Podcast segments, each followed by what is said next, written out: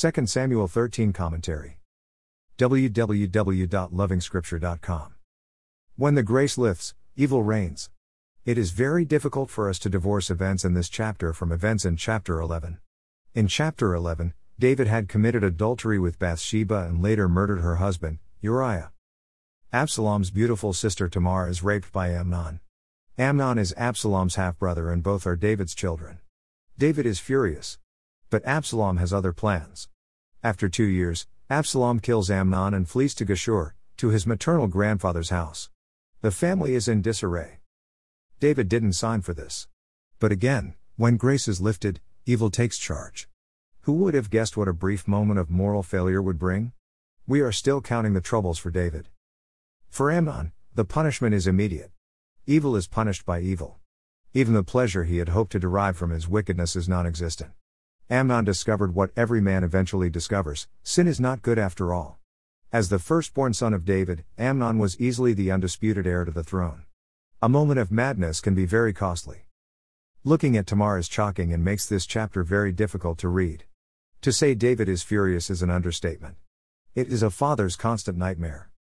Without justifying Amnon's wickedness, we have an ungodly culture to look at.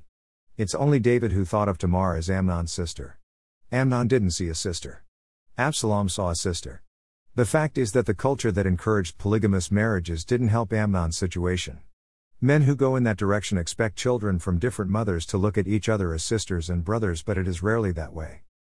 He saith unto them, Moses, because of the hardness of your hearts suffered you to put away your wives, but from the beginning it was not so. Matthew 19, verse 8. It would be for the same hardness of heart that Moses allowed them to have more than one wife, but even then the law specifically discouraged kings from having many wives.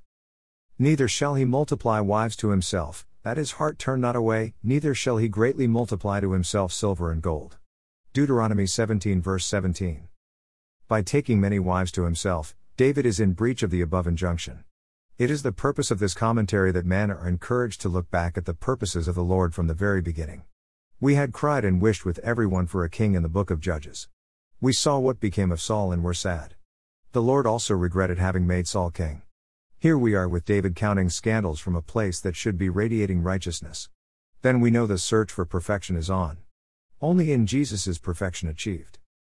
The world is invited to have a look at Jesus again. He is perfection itself.